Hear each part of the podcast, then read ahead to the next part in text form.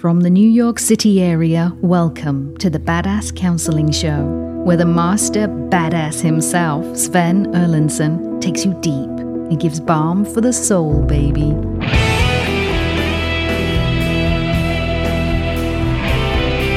Yes, we are here to balm your soul. And I mean that. We take it very seriously here. And we are so excited to have you on the show today, listening in with us. Uh, I am Sven Erlandson, the host. Whether you are tuning in from Ireland or Australia or Indonesia, we just love having you here. I'm joined in studio by uh, KC over there in Debut and uh, Rob the Rocket. What's the good word, Rob? Good day, Sven. Yeah, you know, we're, we're taping this in midwinter, but it's kind of balmy outside, and it's always balmy in uh, your approach. So I appreciate that. We are balming the soul in balmy weather. Stormy weather. Okay. All right, let's get going. Rob, we've got Logan and Jamie joining us today. Um, this is going to be good. Go ahead, Rob. Tell us about Logan and then tell us about Jamie, if you would, sir. Okay, Sven, certainly. Uh, Logan wrote into us first. He said, I've been working on flushing out all the pain I suffered as a child from narcissism and abandonment. I've been listening to There's a Hole in My Love Cup and journaling everything out. It's been a great help. I cut my family out of my life and started flushing out the pain and rewriting my present, but I've been left with a feeling of emptiness since I've started the process. I've cried out in pure anguish, writing out all the strong imprints that were left on my soul. How can I combat this emptiness? I don't want to fill it with bad behavior or anything that feels close to the emotions I've been working on flushing out. And then we also heard from Jamie, who said, I need you all to know you are so appreciated, and your show gives me hope, courage, and comfort. We thank you for that, Jamie. And she says, I'm in my second marriage to an extreme taker. I'm now seeing the reality that he's not changing and that I need to do lots of work on myself to change my patterns and to begin loving myself. I'm planning to leave with my 16 year old and our two year old son. Starting over as a single parent for the third time has me very scared. Any time I've been alone and solely responsible for the health and happiness of my child, I feel empty and alone. I feel unanchored and overwhelmed. I don't have family or many friends in the area, and that terrifies me. I need to fill this void feeling that I have. I want to feel complete and able to emotionally support my boys, but I need to be able to emotionally support myself first. Please help. Jamie and Logan, welcome to the show. Thank you for having me. Thank you. Yes, great to have you here. Thanks. Did I don't know if you guys picked it up, but uh, Logan, you refer to in your paragraph there, you talk about uh, since doing some of the work, uh, sounds like a lot of the work um, that I recommend and so forth, working on yourself and bringing out a lot of that pain and so forth. You experience a feeling of emptiness. And Jamie, you talk about when you are alone, you feel unanchored and overwhelmed, and this leaves me. And you say, I need to fill this, and you use the word void feeling. I have emptiness and void feeling. All right, so we're seeing potentially a similarity here. And uh, I found that intriguing. And so that's what we're going to do today. Uh, Jamie, uh, I'm going to start with you. You say I need to do a lot of work on myself to change my patterns and to begin loving myself. What do you think the biggest thing is? Um, top of the list, biggest thing that you need to change in your life? I I guess the pattern I have is to um, find people, seek people out for relationships that, um, you know, I have to do. I do all the giving, and something in me feels like that's that's normal, and that's um, that's like re- a requirement for me to find a relationship.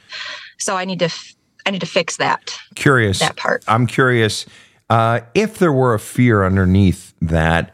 Um, I need to do all the giving and I need to have a relationship and I need, but specifically, I need to do all the giving. If there's a fear under there, indulge me. Uh, what's the fear? If I don't do all the giving, then what? If I don't do all the giving, then I'm not going to be liked. And then what? And then I will be, I'll be alone okay. and everyone will see that I can't you know, have a relationship. Mm. And then if the if people see, that's an interesting thing you looped in there. If people see that I can't have a relationship, well then let me ask, what would they think of you? That something something's wrong with me. And what do you most fear them thinking is wrong with you? Or what do you fear them Um, most thinking? that I that I guess that just that I'm fundamentally flawed. fundamentally flawed. Let me ask you this. If you're to be totally honest with me, just be honest. There's no right or wrong answer. Do you believe that you are fundamentally flawed? Honestly, a little bit, yeah. Oh, I, I love I love that you're honest. I feel like in the work that I'm doing with, I really have been um, going deep with your book and just listen to the podcast and just trying to be more self-aware of of um, my feelings. I I feel like I'm kind of learning that it isn't that isn't true that I'm not fundamentally flawed, but it's kind of like that's the surface level stuff, but the deeper stuff is what tells me you're always going to be flawed. And fair enough. And and so let me ask you. Uh, you said honestly, yeah, a little bit. I do feel fundamentally flawed. If you were to just open up to what your truth is, that deeper that you talk about, what if you were to be totally honest, and I, I believe you are, okay? If you were to be totally honest, what percent do you of you is fundamentally flawed, as you see it? What percent? I'd say like 80. Eighty percent. All right. That sounds about right. and that's uh, just out of curiosity. Um, when you look at a situation, generally, uh, if you're assessing a situation, whether it's you know parenting or at your work or whatever, or you know assessing a person, do you tend to generally err on the side of thinking things are worse than they are or not as bad as they are? So if I were reporting, oh, how's your job? Would you be inclined to say, ah, it's fucking horrible, ah, da, da, even though I just had a bad day? It's actually pretty good. Or do you tend to report as, no, it's wonderful. My job's wonderful, even though it's like my boss, a fucking prick. You know, do you tend to over report or under report? I guess is what I'm asking. I feel like I'm pretty uh pretty accurate. okay. Like I don't feel like I I do I swing one way or the other. No problem. Then that means we'll just run then with that 80%. That 80% you believe that you are fundamentally flawed. Uh, or that you believe you are fundamentally flawed to the tune of 80%. All right, that's that's fair. I'm going to ask the obvious question. Where the hell does that come from? Where what's the origin or more or you can take this one for a spin. Either one of these questions. Where does it come from or what's the earliest you recall feeling flawed? Um so I'll go with the second question because it seems an easier answer. Um when I with my earliest memories of being like not good enough was like right around four th- four is my one of my earliest memories. And forgive me for asking the obvious question. Why not when you were 6? Why not when you were 2? Why 4? um just because I have memories of being What's the memory? do you want me to tell the memory? Yeah. Okay, so I was at um, my mom signed me up for ballet, and I remember being so embarrassed of going because I felt like all the other little girls looked really cute and just little in their tutus, and I thought I looked fat. Hmm. Um, and that's all I could think. That's that's the memory is I'm I'm too fat for this. I guess that also equated to I'm I'm wrong. I'm not good enough. Everyone else knows what they're doing here. Everyone else belongs here, and I don't. That's interesting. And that makes total sense that you would then begin to feel flawed. And what goes with it, uh, if I've heard you correctly, and correct me if I'm wrong, feeling fat, feeling wrong, feeling not good enough. Were any of those thoughts or feelings conveyed to you by the teacher, by the other kids, by parent, by a older brother, by what did was there where had you gotten it? Where the hell did that come from? So it was it was my mom because she would always, you know, kind of body shame herself in front of me. And so that was kind of my default, like, well, if my mom's fat, which she was not, she was very skinny, um, then I'm fat. And if my mom says being, you know, looking fat isn't good, then I'm not good. Righto. Bingo. Yeah. That's a bingo. Yep. Mom's self talk since age four. Now, what's fascinating though, if we really think about this, apply a little sort of timeline logic. If you're having that thought, distinct memory, distinct memory in ballet at age four, mom's self talk, I'm willing to bet, didn't start that morning.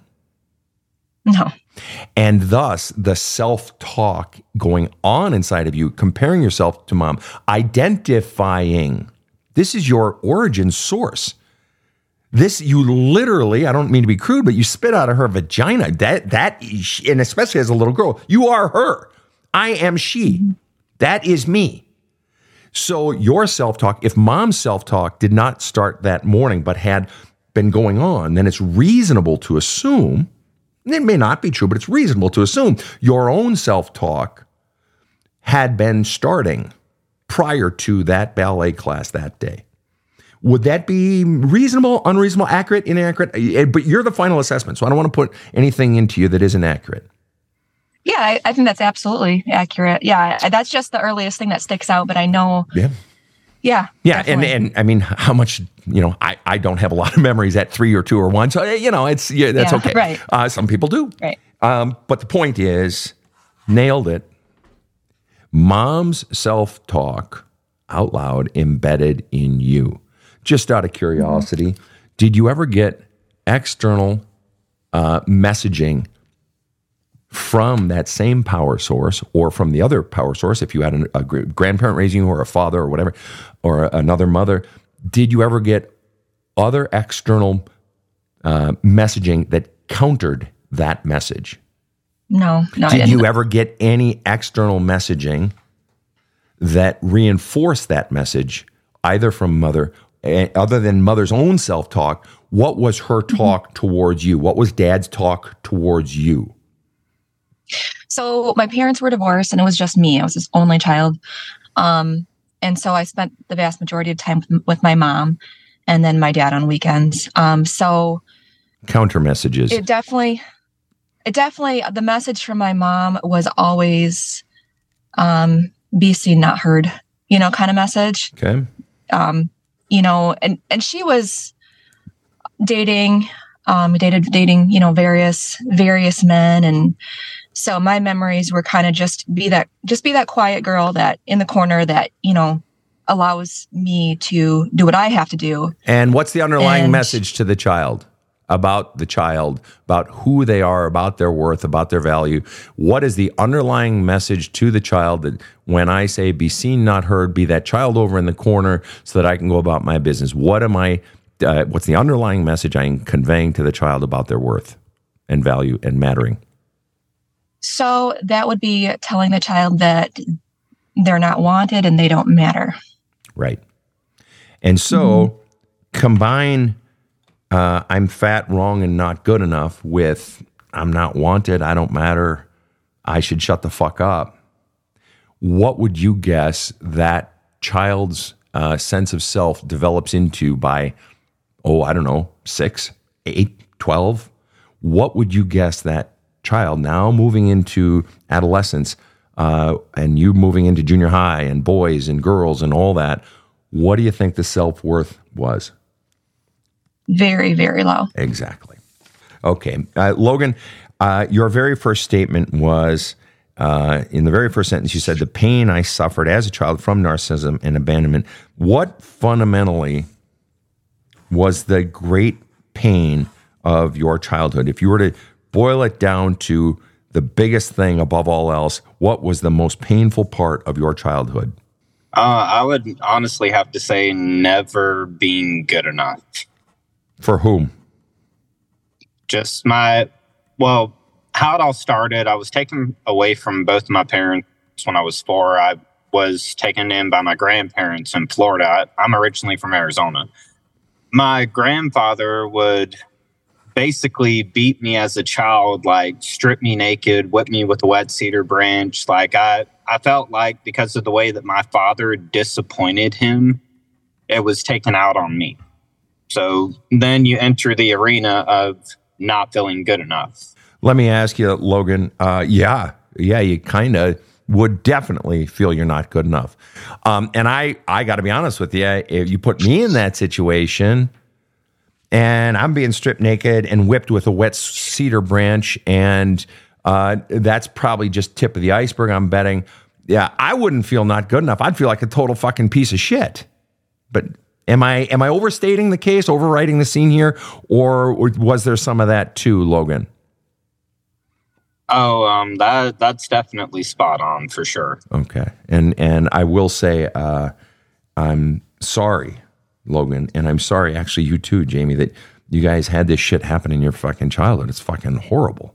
Okay, so Logan, um, I, I I'm curious. I, I'm not understanding. You were taken away from your parents at age four. Why were you taken away from your parents? Well, my parents were very unfit to raise me and my three sisters. The what, what specifically are we talking about? Why were they unfit? They were unfit because they were basically never around. Like my mom spent all of her time in in her room, and my dad was just never at the house, and that that was just the the start of it. Okay, and so you say it was when you were four that you got taken away from your parents. Is that right? Correct. Okay. And yet you have memories. You just said mom was always in her room. So clearly you remember the prior to being taken away. Is that accurate? Yes, sir. Okay. And then you find yourself with grandpa who uh it I don't know, this may be inaccurate, but I'm sorry, you're stripping me naked and whipping me with a wet cedar, and I'm sure that's just tip the iceberg. Uh, I, can I go back to just you know, mom being in a room and dad being gone? Because I, I'm inclined to think, you tell me if I'm fucked on this. I'm inclined to think mom just hanging out in her bedroom and me watching, you know, morning cartoons is better than the humiliation and the pain at grandpa's hands. Or did you feel something different? Uh, to be completely honest with you, having my mother absent just, I mean, it's sad to say this, but it felt worse than being beaten with a wet cedar branch. Oh, and I love so much that you said that, Logan. Logan, you have no idea what you have just said.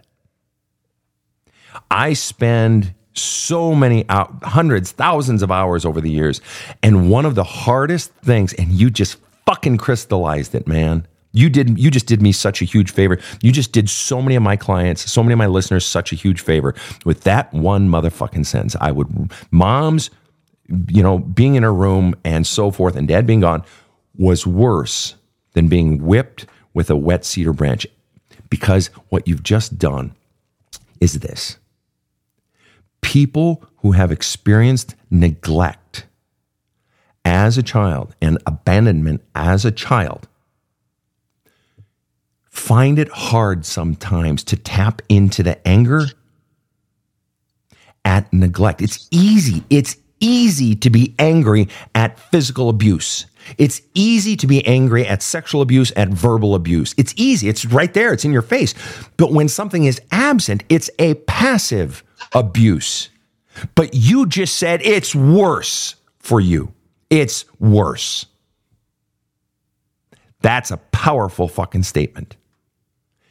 That is powerful. All right. So I I got to hear Logan, why is it worse for you that mom wasn't present. Why? What made it so difficult was knowing that the pattern of not feeling good enough started when I was a kid, not feeling like I was ever going to be worthy of love or care, just always having the feeling of neglect and disconcern about my own safety as a child. Not feeling good enough, neglect, disconcern for my safety who most neglected to make you safe? In this whole equation, is it grandpa? Is it grandma? Is it dad? Is it mom? Who do you, who, at least at the moment, are you most disappointed in or angry at for not making you safe? Both of my parents. What should they have done? What did you long for them to do? I longed for them to actually give me a sense of security and love that that wasn't ever offered to me. And living with my grandfather my grandmother she was she was great at doing that but my grandfather there was a strong neglect there. Like i i never felt safe with him. And it it just it caught it set me up for so much pain later on down the road when you said a few minutes ago that mom's abandonment and staying in a room and not caring and all that set in place a pattern of me being not good enough and believing I'm not good enough and the disconcern for my safety and so forth, you you were crying and that's good. I want to know what were you feeling in that moment? What was the feeling word in you? To be completely honest with you, the feeling was extreme hurt. Hmm. What kind of hurt? the kind of hurt that saddens you to the point of depression, but keeps you on the precipice of happiness and maybe actually thinking that, you know, if if things were different, then it my life would have turned out better. Your life might have turned out better. Can I ask how old you are, Logan? 33. 33. That extreme hurt inside is powerful, isn't it? Yes, it is. And it's still there. It came right out and it's pulsing and it's throbbing inside of you. Um, and let me ask you, what percent do you love yourself? If you were to be totally honest, it's honestly a very low percentage, around maybe six to seven percent. Six to seven percent love yourself. Yes. Okay. Six to seven percent you love yourself. All right. And let me ask you this. It's only six percent. It's only seven percent, but it is six percent. So I gotta know what is it that you love about yourself, Logan? If you're to be totally honest the fact that I can somehow still remain optimistic after I've gone through all of these horrendous events in life. Hmm. What does that say about you? A, a difficult question to answer. Do your best. Take a shot at it. In one sentence or less, what does it say about you that you're still able to be optimistic amid all this shit show that your past was? I would honestly have to say that being able to keep optimism is basically the only thing that has kept me alive and not feeling completely dead inside. But what does it say? Oh, that's absolutely true. But what does it say about you? Where does that come from? That you're able to be optimistic? Because what it says, I'll tell you what it says to me. And you tell me if I'm fucked in the head. All right? What it says to me is, as you guys have heard me mention on the show before, the flame is burning inside. That divine spark is burning. It's there. It's not extinguished for as much as they tried, for as much as they just didn't give a shit about your fucking spark and urinated on your spark, trying to put it out by walking away from you by not caring enough to fix their own fucking lives and come back and save you. Which is what that little boy wanted. 1000% what he wanted. They tried to douse that divine spark when he stripped you naked and whipped you. Completely agree with you on that. All right. I'm going to flip back to Jamie here. But before I do, we're going to take a quick break and I'll be right back. I've been doing some real healing work in my life, and I mean hardcore. But I've been craving something new to level up. A friend of mine told me about this badass counselor. I gotta admit, I rolled my eyes. Then I watched a few of his videos, and yes, this is the guy. I went and got his audiobook, Badass Wisdom. Holy shit. Absolute ass kicking, inspiring, deep, powerful shit, period. If you don't get this book, you're making a huge mistake. So, do you got the guts to go big with your self care? Go to badasscounseling.com, get the book Badass Wisdom now. This show provides soul counseling intended to entertain and inform and is not medical advice.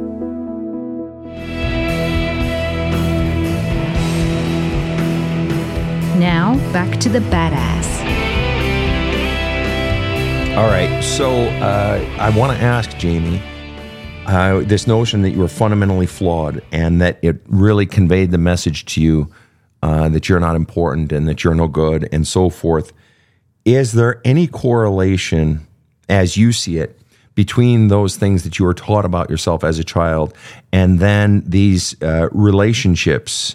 Uh, you're about to become a single parent for the third time as you see it. Now, I know you've read my stuff, so you sort of know what the pat answer is on one hand, but I don't want the pat answer. I want to know if you see any sort of correlation between that past, starting back there at four years old, and sort of the path you've traveled since then. Uh yeah, I I mean I I definitely know there's correlation. Um, the message, it, it definitely was my mom. You know, my mom was the person I was ra- around 90% of the time. And my, and then my dad kind of, you know, they, him and his second wife started a new family and And what, you weren't wanted? my mom, it was like I always had to bow down to her. There was no room for there was no room for like me, who I was. Um, I really feel like I had I had zero sense of self. I had zero sense of even like being being real. Being this just there was no sense of sense of who I was. And so I know that, you know, as I grew and got into romantic relationships, I I sought out whoever was the most I guess in need of of me to, to bolster their ego and bolster their you know their their image. And I had no like needs personally. Or at least I didn't think I did so I didn't have a list of things that somebody had to meet as far as like being qualified And so you've sought people that wanted uh, help, wanted healing, needed what you could bring because you knew how to give, give, give, give, give, and my needs don't matter. You knew how to give someone. So the greater the needs someone had, oh my God, that's the perfect person for me because I know how to give the shit out of them. Is that accurate? Oh completely yeah Okay. But that implies that you had learned that that was an effect, even if it wasn't all conscious, okay?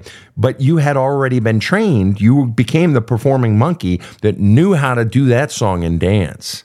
You were an expert Oh, yeah. at extreme giving. So what were so then we got to let's trace it backwards then. You weren't just taught that you don't matter, you were taught where did you pick up where was it praised? How did you were you praised when you would be a good girl and do the chores and help out mommy and go do that and listen to my problems? In other words, where did you learn the giving aspect? We know you were taught that you were unwanted and maybe a piece of shit, but where did you get the message that you got to give, give, give, do more, do more, do more? Where did you get that? How was that conveyed? That's a very good question. Um, everyone always would say, "Oh, she's so nice. She's so nice," and um, I could be giving, and that made people like me. Uh, There you go. There you go.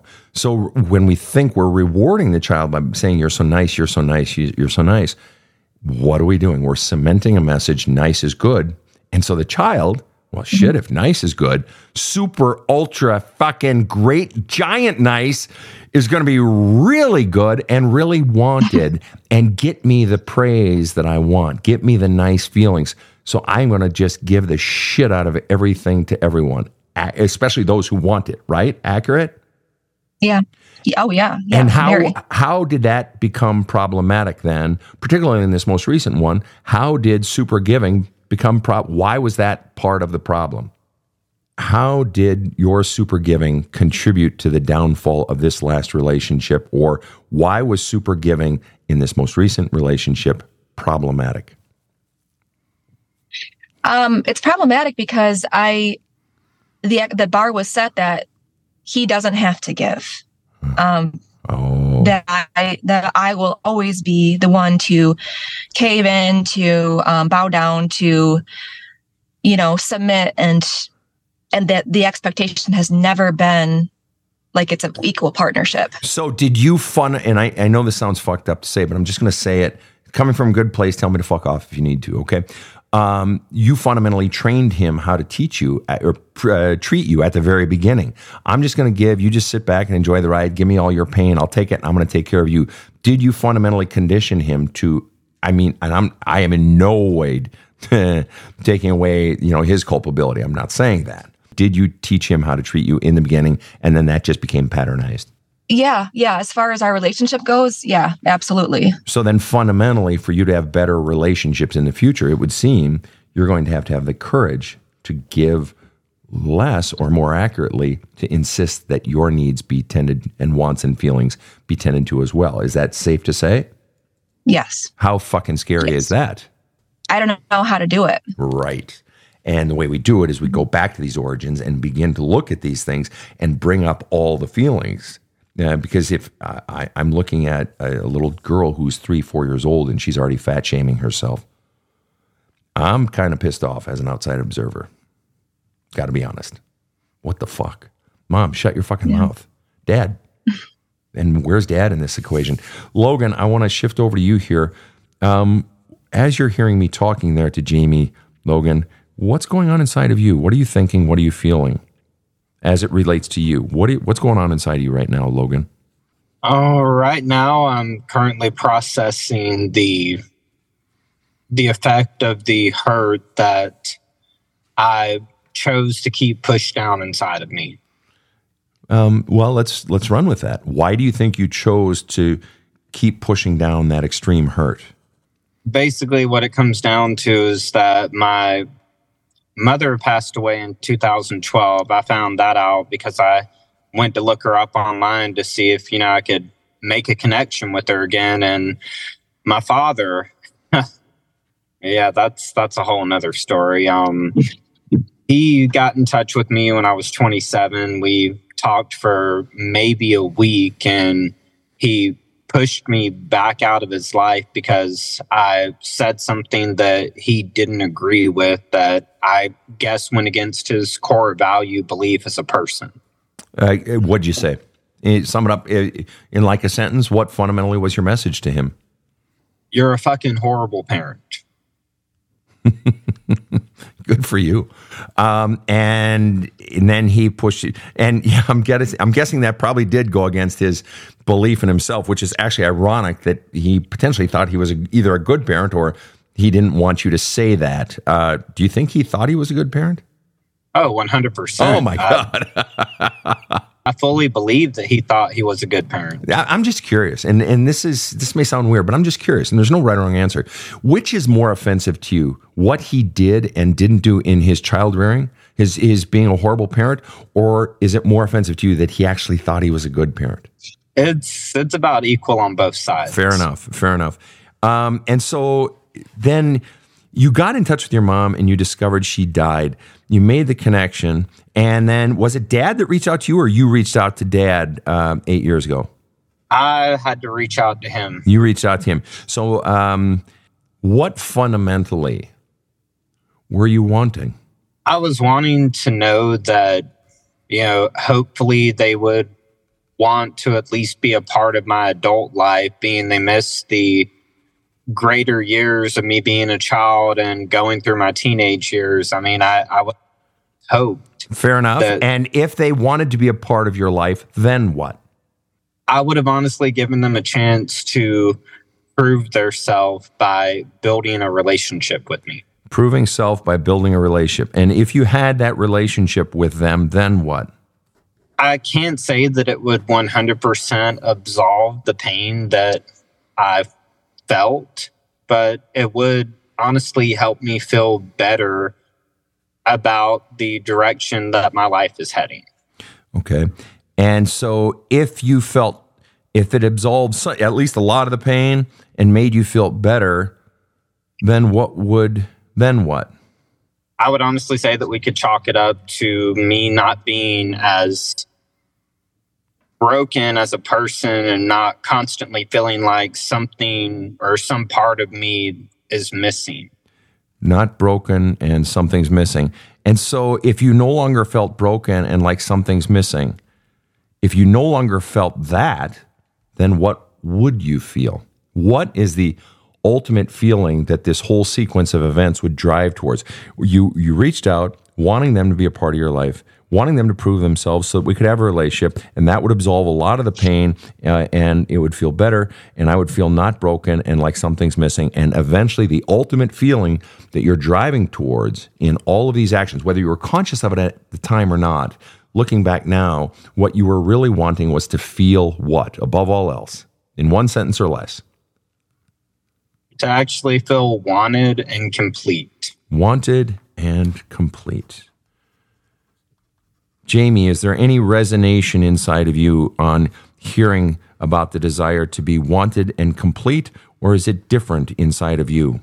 Absolutely, especially the complete part. Hmm. Um, maybe something, you know, about parents not being there physically or emotionally makes you feel incomplete. I, I'm not sure, but I definitely get that. You, Get that feeling. resonates with your experience because you had parents Yes. who were there, but Physically, yeah. Right. But uh, Yeah. absent to your feelings, and in fact, injecting with a syringe, basically, uh, an emotional syringe, feelings of not good enough and fat and wrong and and so forth. Um, Yep. and you compensated for that by overgiving. Jamie, how have you compensated for feeling unwanted and incomplete your whole life? What's been your mechanism for getting love? Well, just trying to always be the girl that does everything right. Fair. And then, Logan, what's the way that you have compensated for feeling unwanted and incomplete? Oh boy. Um. In one sentence or less, how have you gotten love? oh man, that's a um. That's an excellent question. I thought of it myself. Thank you. And so, what would be your answer? You could change your mind in a minute or in a day, but just spitball it. What have you done to get love? Because that child, the child's brain is thinking, How do I get love? How do I get love? It's not a conscious thought, but the child's brain is trying to figure out how the fuck am I going to get either get positive attention, get any attention, or at least get the criticism and shit turned off. What was your mechanism to get people to stop criticizing you and hurting you? Or what was your mechanism for getting people to love? Now, for some people, it's just, I just fucking ran away. I just got the fuck out. I spent all my time out in the woods on our property, or I, or I just went off and I made friends and I, I went down the path of booze and drugs. But you know what? It was a fuck ton better than what was going on inside of that house. But or some people, as in Jamie's case, give, give, give, give, over give. So everybody has a different mechanism for either getting love or running away from the pain. And I'm just curious what your mechanism was. Um, I've actually narrowed it down to being a people pleaser, doing something that pleased somebody else in order to get what little bit of love that was available for me. Exactly. And really, again, you guys are syncing up, Jamie and Logan, because that's really in in despite word, you know, difference in words, but that's basically what an extreme giver is. That if I can just do something to make this person happy, then they'll like me, and then I'll feel a little bit wanted. Accurate or inaccurate, Logan? Correct. Right. But the problem is, and, you, and now I'm putting it out there for each of you, um, whoever wants to answer it first. But the problem is, is that it, a, you never get enough back. You're always, it's like I talk about in the book, a relationship camel. I'm giving, you know, 100 units and I'm getting one unit back. And boy, that one unit feels so good. But it's never enough. A, because it's not that much. But B, I got a fucking hole inside of me that believes no amount's going to be good enough. It's just I, I just innately suck. I innately am incomplete. I got this big fucking hole. Is that uh, accurate or inaccurate, Jamie or Logan? Either one of you. Um, it's Yeah. one Yeah, it's accurate. Okay. And Logan, you said it's what? One hundred percent accurate. Exactly. So now we're seeing the origins of our behavior. So now here we go. The $64,000 pyramid question. You were wanting it to feel loved, and you did these things to make people like you and to feel wanted and complete. And I want to ask you each what do you believe when you were two, when you were four? before all the messaging or before the all that messaging had gotten so big logan do you believe that little logan that little shaver that would run around and he was a rascal and but he was cute and he was funny and playful and would slurp at his belly like you do on a baby's belly or on their cheeks you know just playful stuff when you were two or four do you believe that that little boy was good or was bad? Was good or was not good enough? What do you believe about two year old Logan? As I've heard countless times on your on your show, I mean, I've listened to I don't know how many episodes of the podcast. Okay, you know the pat answer, but I want to know your answer. I was one hundred percent good as a person. Like at, at that age, I really believed that I was good enough to be loved, good enough to be cared about. Like it, it was shown for a small amount of time. hmm But by the time age four hit, that's basically when everything went downhill. And to the point where today you stated you love yourself about six or seven percent, but you have just ad- ad- admitted to me, not because it's the pat answer, but because it's your answer, you have just admitted to me that you were good. Your native state was good, was lovable, was wantable, and was enough. Is that accurate? You don't have to just say it because it's a pat answer. Do you truly believe that? 100% I do, yes. That's it. That's it. Means everything since then has been fucking bullshit. And the truth is, your reaching out to your parents was your desire to have them mend the cup, to get from them your worth back. You said, because then I could feel not broken. Then I could feel healed and like no longer like something's missing. I could go back to my native state. And the flaw in your thinking is simply this. And I'm not saying this as a criticism or whatever. I'm just saying that the, the weak link in that thinking is that you need something from someone else. Yes, it would be nice if it had come from the parents. Mom, before you died, thanks for being just proving in your death how fucking irresponsible you are, mom. Thank you for that, bitch. Go fuck yourself. And forgive me for speaking of your dead mother, but I'm sorry. You fucking neglect your kid and then you don't act, actually try to clean it up when you know, shit, I'm going to be dying soon. Please. The flaw in the thinking is that you need someone to give you something. And that's what's been the whole time. I'm going to give, I'm going to be a people pleaser.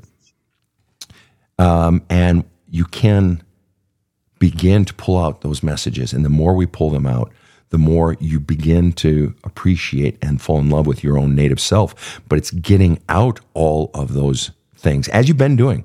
But it's more. There's more down there. Jamie, over to you. I'm going to ask you the question. And what's your answer?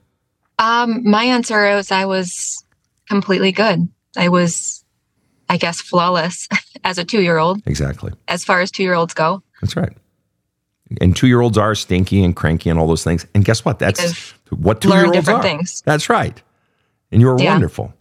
And then the lies set in. Yeah. What does that make you feel when you think about that, Jamie? made me it makes me feel robbed. Yeah. And robbed usually comes with angry and sad. And guess what? Boom, right there. That's where your healing begins. You begin to flush on that. You begin to journal on angry and sad. Just start there, and I guarantee more will come up. You were asking before, how do I fix this shit? That's it right there. Anytime you're feeling anything, that's an indicator right there. Okay, start there. Angry and sad. And I guarantee there's probably pissed off under there. There's probably grieving, yeah. grief under there. All these different feelings are under there. All of that. Keep bringing it up. Welcoming the very thing that you were taught didn't matter. Your feelings don't fucking matter, Jamie. Go sit in the corner and be a good girl. Be nice.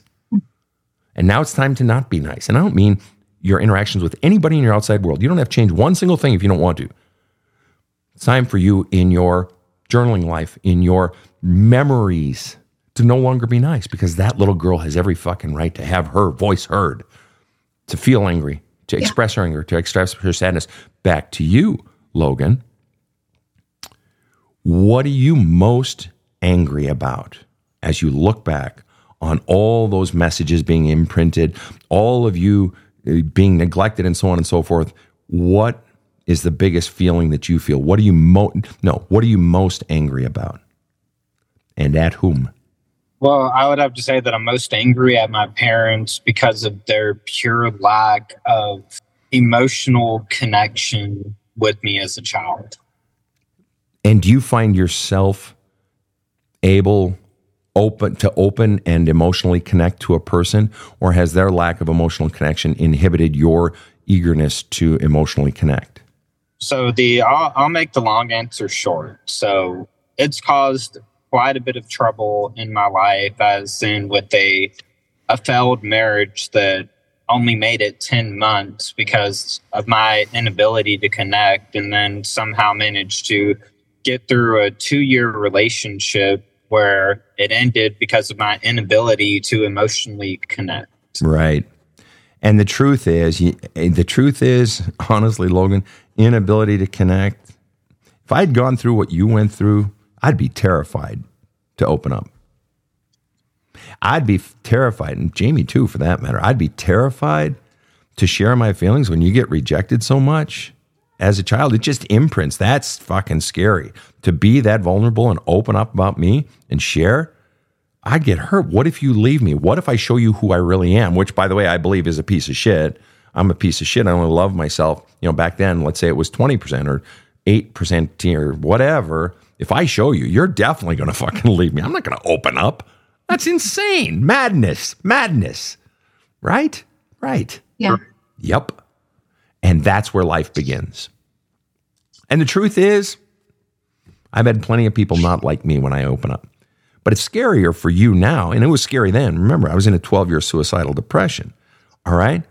But it's scary when you begin to open up and reveal yourself. And what precedes it is my beginning to get all, all of those messages saying I'm shit.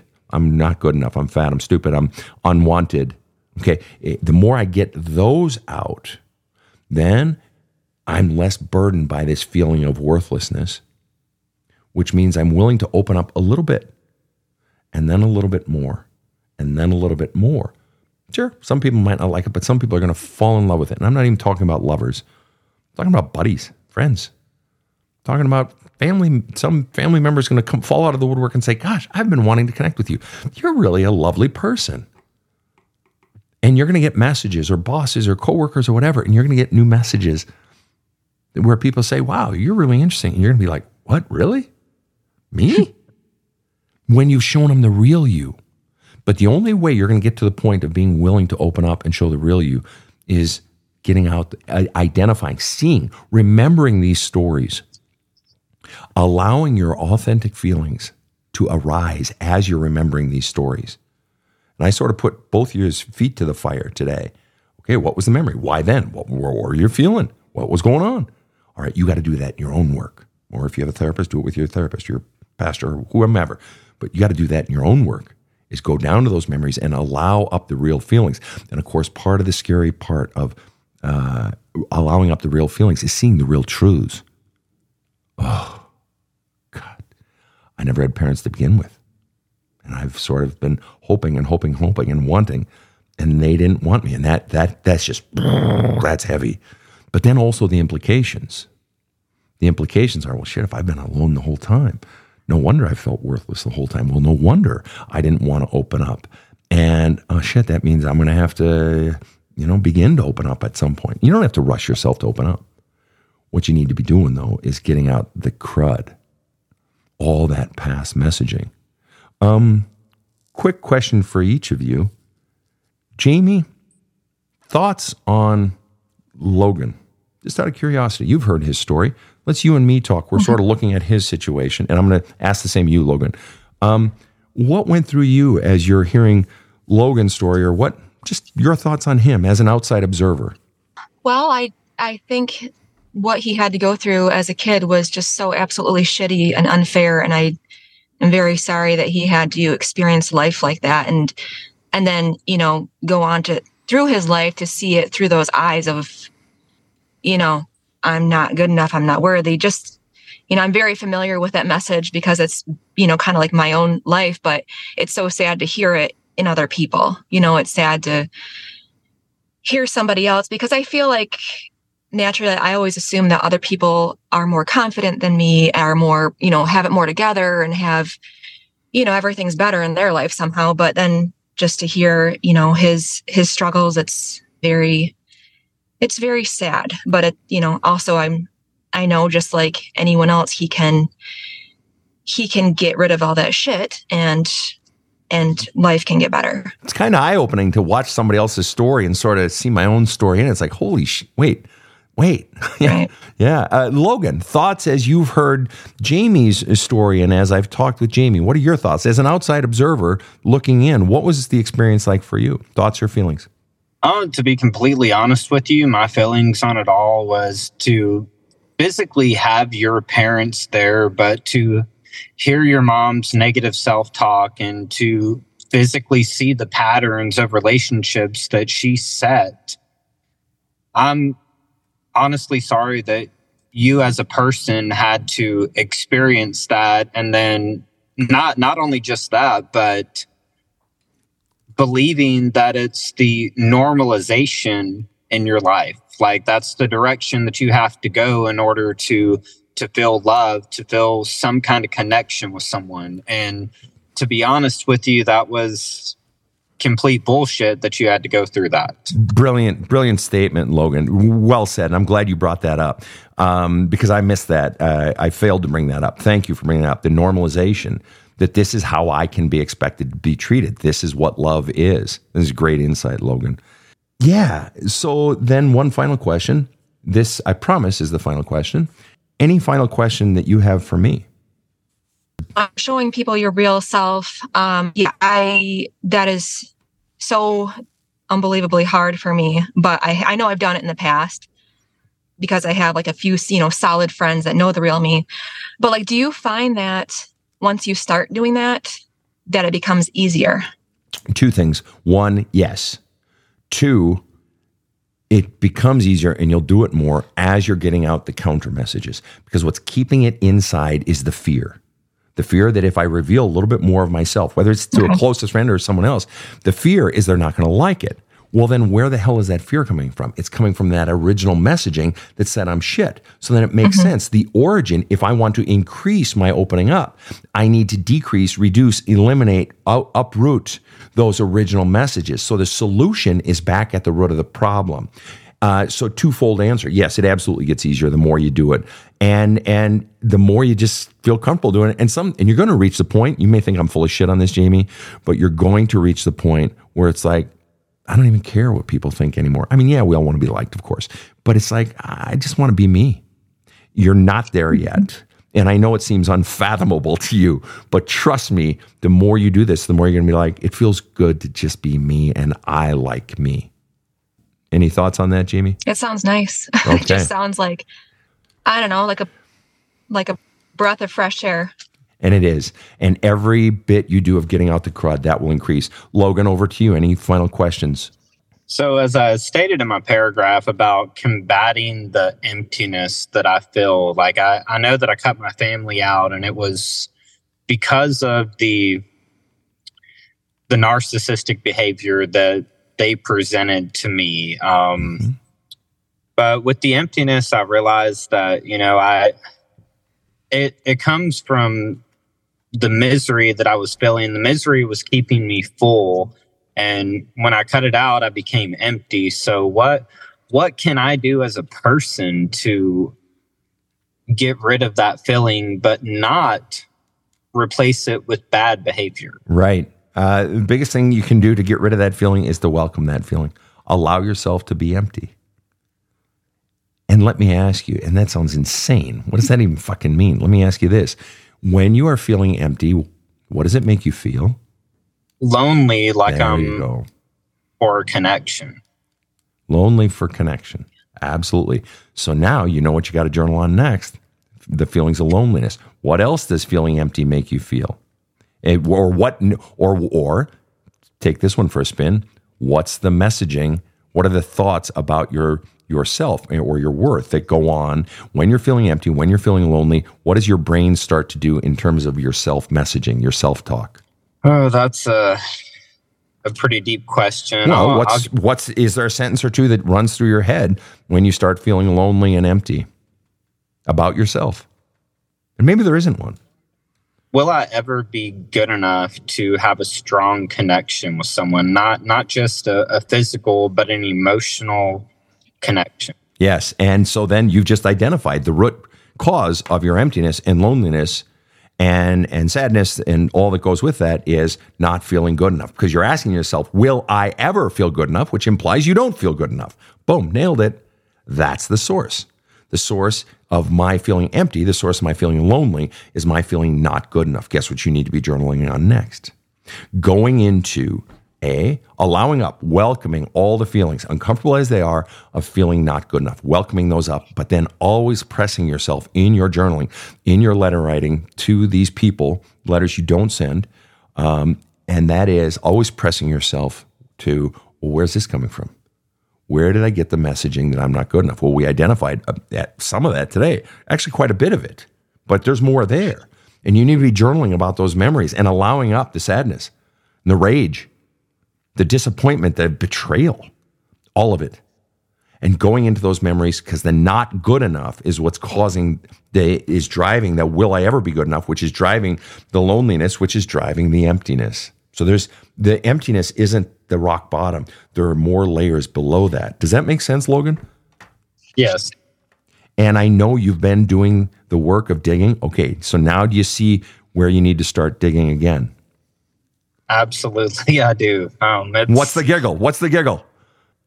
because I know the fact that the the pain that's going to accompany that Oh, is ultimately going to help me become a better person. But the pain is going to be painful, right? Correct. Yes, and that's always it. I'm terrified of the pain. And that's chapter three of the book. Go back and read it. I'm running. I've been running my whole damn life. And and it because we fear turning into that pain. We fear welcoming it and just because we know that as the great poet Rumi said, the cure for the pain is the pain. Allowing it to come up and out and the means of facilitating that expressing, that pushing out is journaling, is letter writing, is the Sedona method, is the accepting technique taught by Doreen Banaszak. And I talk about that uh, in my uh, book. I give all these references. These are great tools, and some work very, very quickly. This is not a process that has takes the rest of your fucking life or even a, even a year. You can do this so quickly. Just keep going deeper and keep flushing out all those feelings you've been running from your entire life. I love you guys. I got to tell you, thank you so much for being on the show. I'm going to ask you to stick around uh, for a little uh, afterthought, um, but we're going to close out the show here. Thank you so much, both of you, for being on the show. Uh, Thank thank you. you. Thank you. And uh, final thoughts, Rob. I know it's nonsense, uh, Sven, but wouldn't it be nice if prospective parents had to take out a license? I think we can all agree. Yes. Shoot, if I got to get a license to drive, maybe a license to have kids. Yeah. Seems so much more important, doesn't it? Seems a little sensible, um, but I don't know how we'd ever legislate that. Uh, Casey is laughing at that one. She got a kick out of that. Good call, Rob. Thank you to everyone tuning in from around the world, from Dubuque to Dublin. We love having you here, especially our South Africans, our New Zealand friends, and everyone else, and always, always, always our Canadian friends. Great to have you here on the Badass Counseling Show. Have a kick ass day. The Badass Counseling Show is strictly copyrighted. No copies may be made without the express written consent of the Badass Counseling Show LLC. The Badass Counseling Show is produced by Karen Camparelli and Robert H. Friedman. Executive producer Sven Erlandson. Original music by two time Emmy Award winning composer Trevor Morris. Have a kick ass day.